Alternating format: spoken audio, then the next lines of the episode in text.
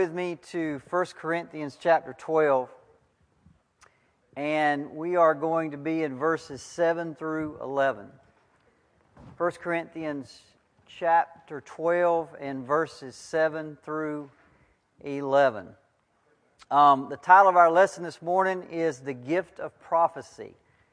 Uh, the gift of prophecy. We are, of course, going in 1 Corinthians chapter 7. Paul lists uh, several of the gifts, and we are going through the, we're taking a few weeks to kind of stop and talk about the sign gifts. And the one we, last week, Josh was here, he talked about healing and miracles. We're going to talk today about the gift of prophecy, and we're going to be here for a, a couple of weeks because this is a obviously not an easy subject and so we want to take our time going through it let's read our passage 1 corinthians chapter 12 verse 7 through 11 it says to each is given the manifestation of the Spirit for the common good. For to one is given through the Spirit the utterance of wisdom, and to another the utterance of knowledge according to the same Spirit, to another faith by the same Spirit, to another gifts of healing by the one Spirit, to another working of miracles, to another prophecy, to another the ability to distinguish between spirits, to another various kinds of tongues, to another the interpretation of tongues. All these are empowered by one and the same Spirit who apportions to each one individually as He wills. Um, I ran across a quote this week uh, by a guy by the name of Sam Storms, who I use sometime for, for, for research. And he said this He said, I often tell young preachers and teachers of God's Word that much of their responsibility in communicating the truth of Scripture is wrapped up in first deconstructing and then reconstructing the beliefs of the people who sit under their ministry. Most people come to a church service or a Bible study with their belief system already in place. They may not admit it, and some of them may not even realize it, but if you really press them, you'll soon discover that they already have values and doctrines uh, deeply embedded in their hearts and minds. Now, I don't know about you, but when I really started to think about that, I began to realize probably how true that really is. Um, if I ask a question here, how many of you really studied your Bible as a teenager? I doubt there'd be very many of us, would it? If I even said, How many of you really studied your Bible in your 20s? I, doubt very many of us did. You're so busy with family, and, you know, unless you're a, a teacher or a preacher, you probably didn't really study your Bible that hard. But the fact is that by the time you get to that point in life, you've really got a lot of beliefs already deeply ingrained in your in your heart and in your mind. Would, wouldn't you say that's true? Um, and they really come from three ways. I mean, number one, they just come from the way we're raised. Uh, if you're raised in a in a in a say a Baptist church where where the sign gifts are not practiced, even though you're not studying the Bible, you're, you're seeing it not happen, and so you just assume that you, you, you get a belief system that that's the way it is. On the other end of the spectrum, if you're raised in a Pentecostal church and you go to a church and you just see all these things happening, you just assume, well, that's just the way it must supposed to be, right? Does that make sense? You know, mom and daddy's doing it, grandma and granddaddy's doing it. That, that just must be right. And so you come to these things. Sometimes we have teaching, sometimes it's good teaching, sometimes it's bad teaching. And then the other thing is, a lot of us uh, just believe things because we want them to be true, even though they're not. You know, and we've got all this stuff going on, but unfortunately, we get, that we get these values and, and deeply held doctrines and beliefs that may or may not be right. And that's probably never more true than when it comes to to tongues and prophecy. Because of our past experience, a lot of us have views of what these gifts uh, should look like, of what these gifts are, whether they, how they're practiced or, or, or not practiced. But for, unfortunately, for a lot of people, these views that they hold may or may not be, be biblical. And so I always come back to this. In second, first Tim, I'm sorry, uh, 2 Timothy 3.16, all Scripture is breathed out by God and profitable for teaching when it comes to a subject like the sign gifts, uh, prophecy, things like that, I can tell you what I'm going to do. I'm going to set aside experience and I'm going to turn to the Bible. What does the Bible say? What can we learn from, from the Bible? Bless Grandma's heart, you know, I, I, but what she said at this point, I need to set that aside and I need to come to the Bible. It's the Bible that's profitable for teaching, nothing else. That's where we're always going to, to go. Now, as we said a couple weeks ago, when it comes to the sign gifts, you can really divide people into three categories. Now, again, if you really got detailed about this, they'd probably, some people would probably break them up into four categories or five categories or even more. But for simplicity's sake, we're going to break this down into three categories. First, on the left, in one end of the spectrum, is you have what are called cessationists. And a cessationist believes that the sign gifts have ceased. That's where we get the word cessationist.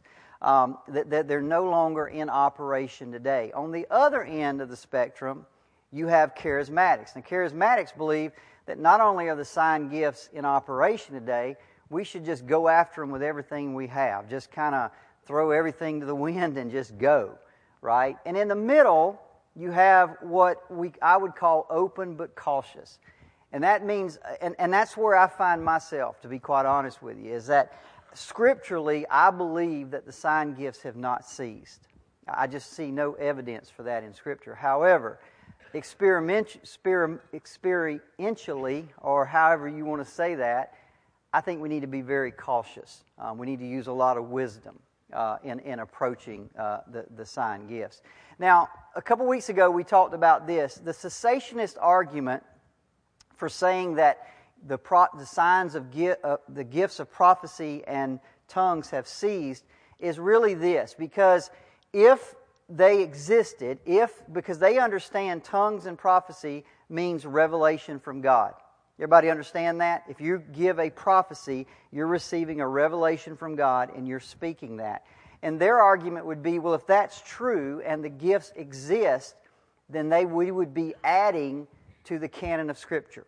Okay, and we, we talked about this a couple of week, weeks ago. John MacArthur, and let me say this again. I have got the utmost respect for John MacArthur. In fact, there's not a week goes by when I'm preparing a lesson that I don't go and see what John MacArthur says about it. I've got that much respect for him. Um, I just happen to disagree with him on this one thing. Um, he said this He says, And so through the scriptures, God has given us a body of teaching that is final and complete. By the way, amen. I 100% agree with that. Our Christian faith rests on historical, objective revelation. Once again, Amen. I agree with that 100%. But then he says this that rules out all inspired prophecies and other forms of new revelation until God speaks again at the return of Christ. Now, that I don't agree with. And because to hold that view, to believe that, you've got to make an assumption. You've got to assume that all prophecies in the past were canonical. In other words, all prophecies were written down and made part of Scripture. But as we look through Scripture, we find out that that's just not true. In uh, 1 Samuel 10.10, 10, says this, When they came to Gibeah, behold, a group of prophets met him, and the Spirit of God rushed upon him, and he prophesied. In Acts 15.32, it says, Judas and Silas, also being prophets themselves, encouraged and strengthened the brethren with a lengthy message. Now I ask you, what did they say? Nobody knows. They didn't write it down. There's always been prophecies in the Old Testament and in the early church where people prophesied, but yet it was never written down in Scripture. You've always seen prophecy exist along. Now, some were Isaiah, Ezekiel, Elijah. Some prophecies were written down, but not all prophecies have been, have been written down. Pro, pro, prophetic utterances have always existed alongside uh, Scripture, while not necessarily adding to it. Now, one of the arguments that's come along in the last several years from a cessationist is says, well, the gift of prophecy does exist, but it's basically the same as preaching and teaching. In other words, the gift of prophecy today in the modern church is teaching and preaching. For example, Kenneth Gangel in his book, You and Your Spiritual Gifts, says this The gift of prophecy is congregational preaching and teaching which explains and applies God's written revelation. In other words, they're saying that right now I'm prophesying that Pastor Henry, when he gets up today, he will be he will be prophesying. Well, again, is that, that kind of raises the question: Is prophecy today the same as preaching and teaching? Well, once again, I just don't see how that view is supported in, in Scripture. There are several places in Scripture where there's a, a clear distinction between prophecy and teaching. For example, in uh, 1 Corinthians 12 28, they are listed as separate gifts. Uh, God has appointed in the church first apostles, second prophets, third teachers. So prophecy and teaching is shown as two different things. For example, in the first century church, women were not allowed to teach or preach. 1 Timothy 2:12 Paul says this, I do not permit a woman to teach or to exercise authority over a man, rather she is to remain quiet. But guess what? They're allowed to prophesy. 1 Corinthians 11:5 we saw this a, a few weeks ago, but every wife who prays or prophesied talking about having her head uncovered. Remember we talked about that. So they, they can't teach, but they can prophesy. So it's pretty clear when you begin to look at Scripture that the two are different. Now, what sets them apart? What makes prophecy different from preaching or teaching? Well, it's pretty clear in Scripture that what sets them apart is prophecy always involves revelation. It's always someone getting a word from God. We see Paul talk about that in 1 Corinthians 14. He says this What then, brothers? When you come together, each one has a hymn, a lesson, a revelation. Let two or three prophets speak, and let the others weigh what is said. And if a revelation is made to another sitting there, let the first be silent. So you can see that prophecy involves revelation, uh, getting a word from, from, from God. By the way, teaching is not like that. I, I want y'all to understand. Do y'all know that when I, I've worked two weeks on this, I don't go in a room and say, God, reveal me this lesson. You know what I do? Anybody? I get on the internet and I go see what John Piper and John MacArthur and John Calvin and Matthew Henry and I mean God's not he's not reinventing the wheel here. The Bible means what it means. He he's shown this over the years. I'm looking at what tradition says. Is everybody with me? That's how we. i st- I'm not looking for new revelation. That, that's not how that works. I, I, that, that's not teaching. Okay? That's not how teaching he works. So, if prophecy is different from teaching and preaching, then how do we define it? I found a, a, a definition that I like. This is Cecil Robeck in his book, Problems in Contemporary Use of the Gift of Prophecy. He said this it's a spontaneous manifestation of God's grace received by revelation and spoken by the Spirit through a Christian who has been given the gift of prophecy in the language of those who hear the prophetic word spoken. Now, let me say this, and we're going to talk about this more next week. A lot of people, when they think about prophecy, they think about foretelling the future. Okay? And that can be a, a part of prophecy. But that is just a, a, a, really a small part of it. Prophecy really is primarily a gift of proclamation or forthtelling, not foretelling. Okay, that's not what it's about. And, and we'll see that more next week as we dig further into it.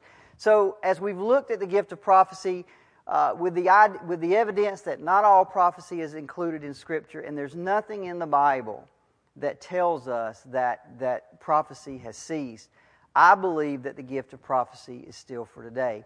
And I believe that the scripture teaches exactly that. So here's the question Then, what is the gift of prophecy and how should it work in the church today? Now, this is where the rubber meets the road, right? So I've looked at, you know, we've looked at scripture and say, okay, I just see no evidence that it ceased. I believe it has to be for today. But yet, in practice, when you look around, we don't see it really being practiced in some churches. And in other churches, I think it's practiced entirely wrong. Okay? And I, we'll talk about that more uh, next week. So, how should it work? What is it? I want to start off by, first of all, affirming the authority of this book.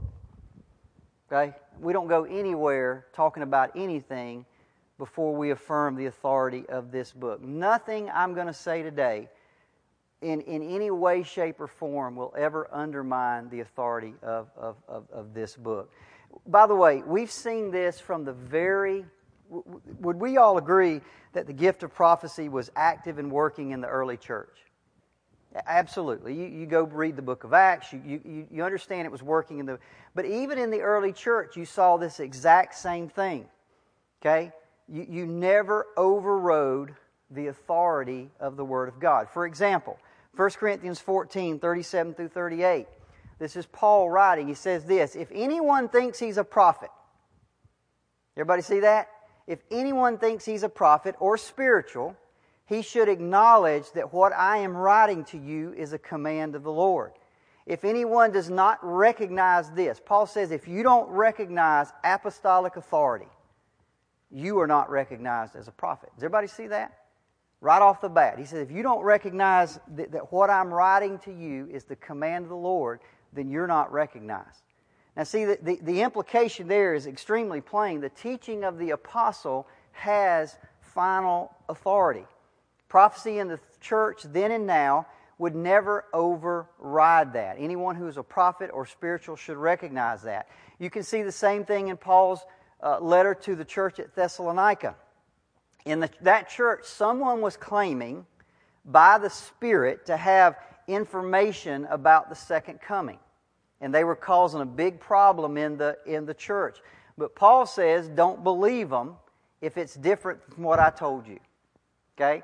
1 Thessalonians uh, chapter 2, verse 1 through 5. Paul says this Now concerning the coming of our Lord Jesus Christ and our being gathered together to him, we ask you, brothers and sisters, not to be quickly shaken in mind or alarmed, either by a spirit or a spoken word.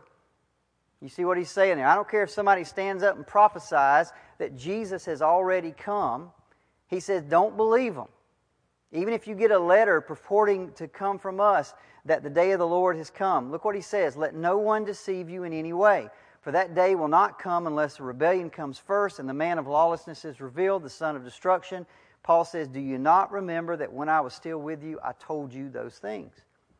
In other words, the apostolic word holds authority over anybody else stands up and says anything, don't believe them if it doesn't match up with what I said. Okay?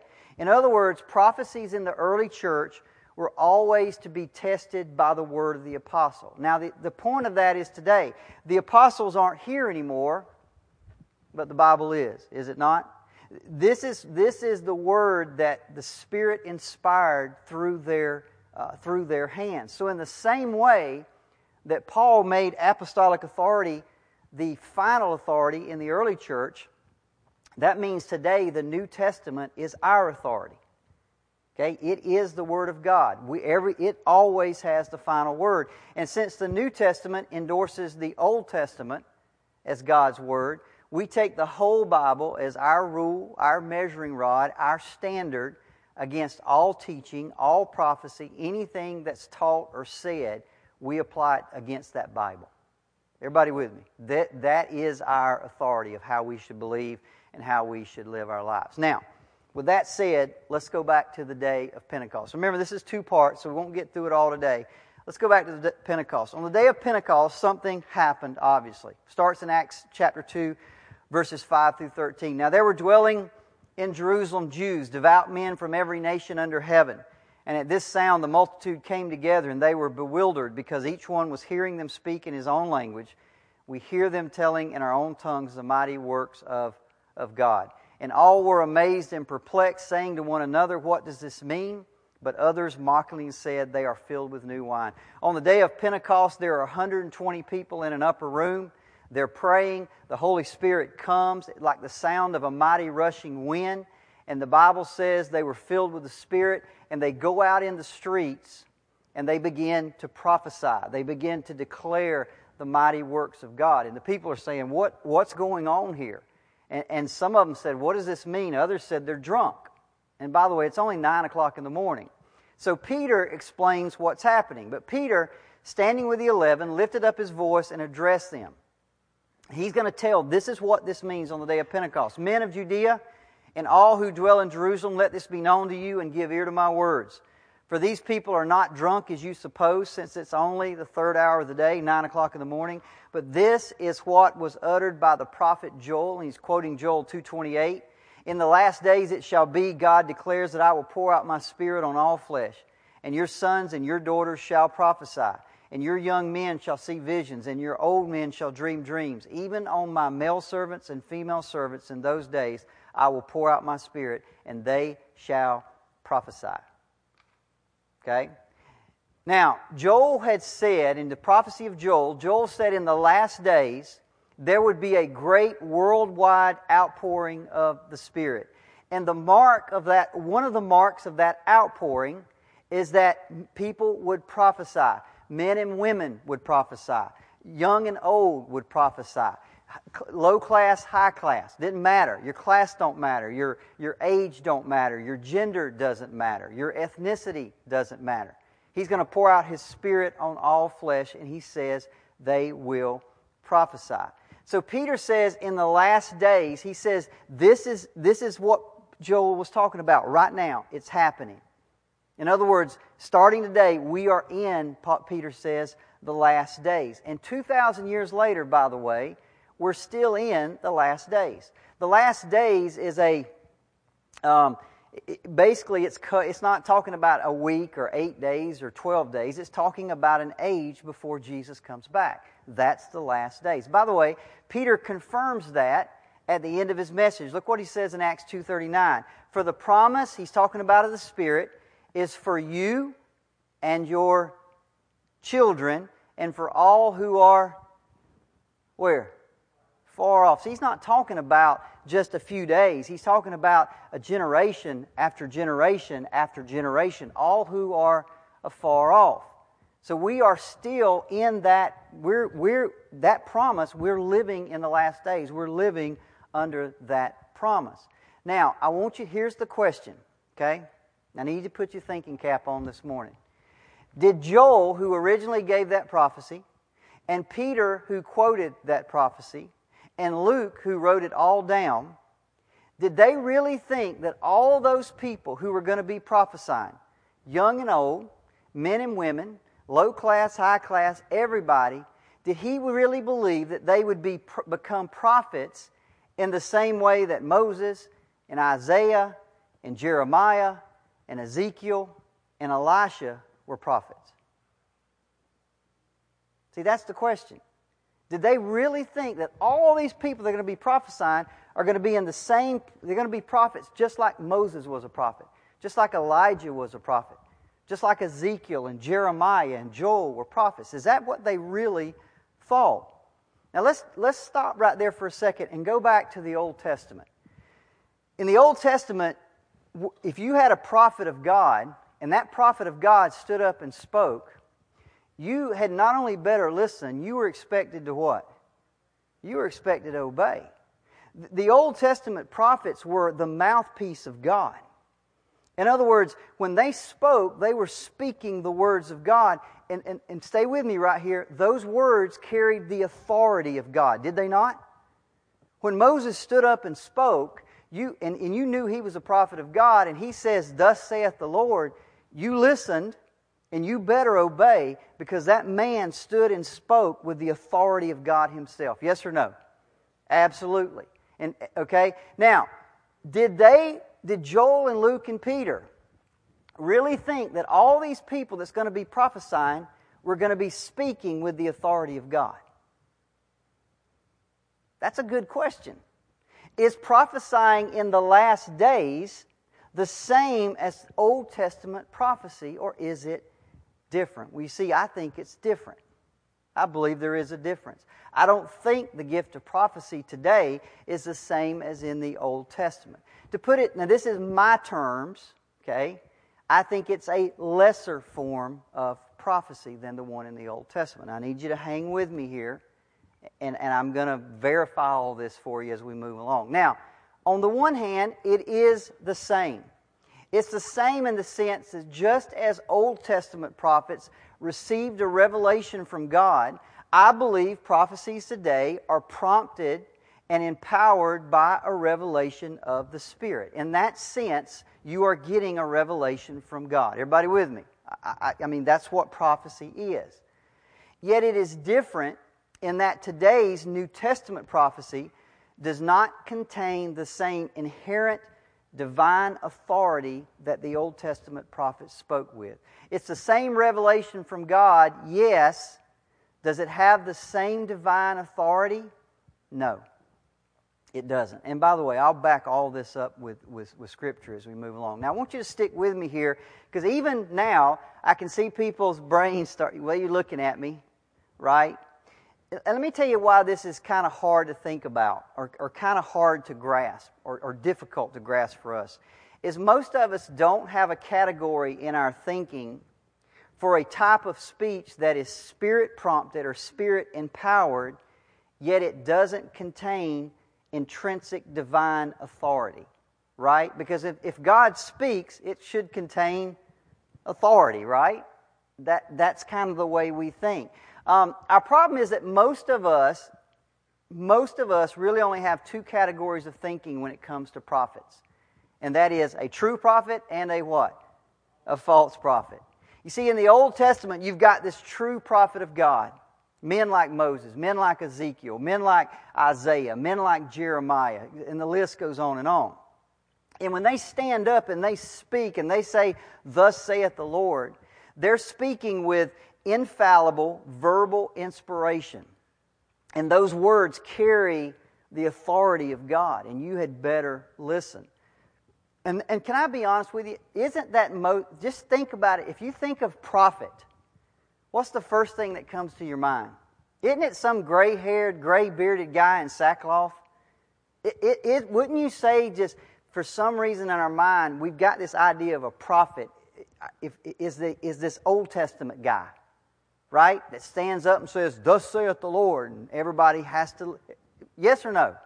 I think that's our view of a prophet. On the other hand, we know there were false prophets who are roundly condemned by Scripture. I put Jeremiah 23 16 in there. I want you to, because this is very important. Look at what it says. This is what the Lord Almighty says Do not listen to what the prophets are prophesying to you. They fill you with false hopes. They speak visions from their own minds, not from the mouth of the Lord. Y'all see the difference between a true prophet and a false prophet? The true prophet speaks the words of God. A false prophet speaks things from his own mind. Everybody see that? That's the difference between those two. So when we think about prophecy, it, we got this idea of a true prophet speaking the words of God, and we got this idea of a false prophet who's speaking. And we really, those are our two categories for prophets. Would we agree? That, I mean, just think, think it through for a minute. That's our ideas of, of prophecy. Here's the problem, though, folks. The teaching that we find in the New Testament about prophecy is simply not covered by those two categories. It's just not. In the New Testament, you find prophecy that is prompted and inspired by revelation from the Spirit of God, but can still contain error. Yes or no? Doesn't Paul say, test them? Doesn't he say test? Why would he tell us to test something if it can't contain error? We'll see that even more next week. The fact is, we see prophecy in the New Testament that we're told to sift and test it and hold fast to what is good. Yes or no? We are. Now, I know it sounds like a contradiction to say that, on one hand, prophecy is a spirit prompted, spirit empowered utterance, and yet to turn around and say that same prophecy does not carry necessarily carry divine authority and might even have error in it, that almost sounds like a contradiction in terms. Okay? But here's to better explain it, I want to compare it to something, and that is the gift of teaching. And I need everybody to listen to me because I think this will make, hopefully, help a lot go on for you. Would you agree with me that when the spiritual gift of teaching is being exercised, now I'm not talking about somebody that doesn't have, but somebody who is spiritually gifted with the gift of teaching. Would you agree with me that when somebody has the gift of teaching, that, that that gift is being prompted and empowered by the Spirit of God? Yes or no? Absolutely, it is. The Bible, we, we've seen that in 1 Corinthians uh, chapter 12. Would you also agree with me that that person's teaching is based on the infallible words of God. Okay? So you've got a gift that's prompted and empowered by the Spirit, and it's based on something that is without error. We all agree. Okay? So the gift of teaching is the spirit enabled ability to explain the words of God for the edification of the church. Okay? Now, would we all agree that this gift is extremely valuable for the church? Yes or no? Absolutely, we would. But would any of us say that the speech of a teacher, when he, even when he is exercising the gift of teaching, is infallible? Yes or no? No. You wouldn't even, that would not even cross your mind that Derek Gray can stand up here on a Sunday morning and, and, teach us and he's speaking infallibly. That doesn't even cross your mind, right? We, we know our teachers are fallible. Would you say that when I stand up here on a Sunday morning and I preach and I teach the Word of God, would you say that I have that I have divine authority? No. No. In fact, I have authority only in a secondary sense. The authority rests in this word, not in me. I'm teaching the word. This is where the authority comes from, right? It's not in, it's not in me. Now, does anybody have a problem with anything I just said? Anybody? The, the, the, the, the gift of teaching is spiritually empowered by the Holy Spirit. Yes or no? Yes, you, the teacher is teaching the infallible Word of God? Yes or no? No errors in this Word, right? W- would you say that the teacher is, can I get up here and say things that are wrong? Absolutely. See, nobody, nobody even questions that. We don't have any problem with that. But how can that be? Think about it. How is it that a gift that is spirit and out, is prompted, spirit empowered, spirit enabled, and rooted in infallible scripture how is it that that cannot have the authority of God? How is it that I can sit here today and I'm not speaking with the authority of God? And you're not, in fact, when I teach, and every one of you in your mind should be constantly comparing it back to what the Bible says. Yes or no? Okay? See, this is why this is. A teacher's perception of biblical truth is fallible. My analysis of biblical truth is fallible. My explanation of biblical truth is fallible. Therefore, teaching is fallible. We understand that, don't we? We know this book is without error, but we know the teacher is not without error. And we are, and, and by the way, even though we know all that, even though we know there's no guarantee that the link between this book and the church which is the teacher, even though we know there's no guarantee that's an infallible link, can I tell you, we still come here every Sunday morning. Do we not? Why? Because we know how valuable teaching is, even though we know it has the possibility of error. Are you with me? We know that. We have no problem with it. We show up here every Sunday morning because we know teaching is a valuable gift from God to the church. We know it has immense value, even though it's not perfect. Now, I want you to compare that to the gift of prophecy.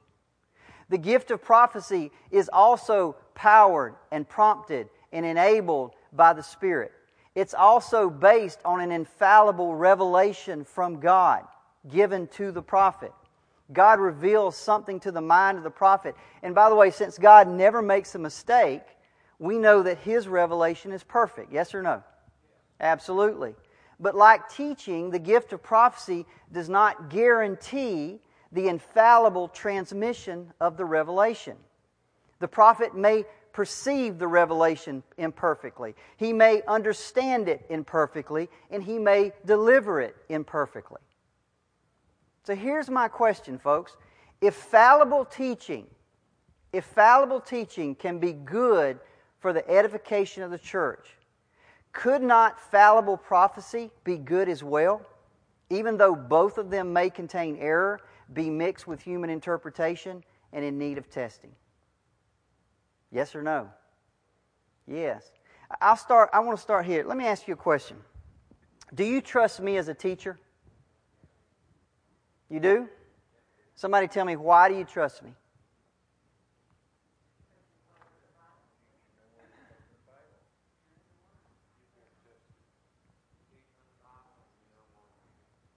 Okay? I, I teach from the Bible. John says I've been tested. Would you say you trust me because I've been doing this for 10 years? Right? And, and, and you come in here and Sunday after Sunday, you know that I do my best to adhere to the Scripture. Do I not? You know I'm not perfect. You know I make mistakes. You, you know, but, but you also know me. You know my life. You, you know every, you see it week after week after week after week. And so you come to the point where you trust me. But even though you trust me, I don't think any of you who are Christians would ever come in here and just throw this away. You don't say, Well, I don't need that anymore. Derek will tell me. No, it's not what we do. You trust me, but you still are sitting there with that Bible, as you should. Now, let me ask you a question. For all those same reasons, would you trust me if I was a prophet?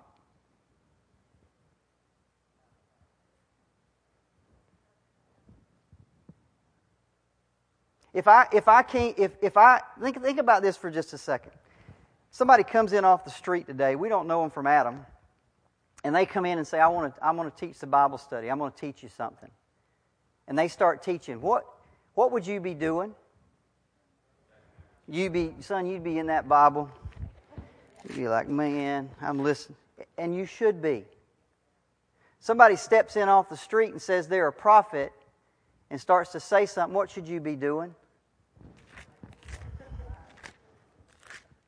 And let me tell you something. When they make a st- mistake, you ought to stand up and say, No. No. What you're saying is wrong. See, I'm going to show you next week one of the problems that we have with prophecy today, and one of the reasons we've gone to two extremes is we don't have people anymore in the church that'll stand up and say no. We've got charismatics and people standing up and saying they're prophesying and prophet, and nobody stand up and say no. That doesn't match up with the Word of God. That doesn't line up with the Word of God. Sit down. You're rebuked. Nobody will do that. So, on the other hand, we've gone the other way and we've shut it all the way down. See, I believe there's a, I believe the gift is for today. I believe there's a right way to use it. But I believe that, that there's some things that we need in the church. There's some checks and some balances, some authority that needs to be in the church so that the gift operates in, in the right way. Okay? Can I, now, here's the last question. Can I back all that up scripturally? Absolutely. I would not tell you if I couldn't. I can back all that up scripturally. We'll see next week that the gift of prophecy, Paul says, you test it. You, you test what that man says. Okay? We'll, we'll go through all that next week and we'll show you uh, how all that works. So I just want to kind of put that out there today for you um, to kind of get you thinking about it. Uh, maybe you'll go off this week and do a little bit of your, your own study, which I think is an, an absolutely uh, great thing. All right, for that.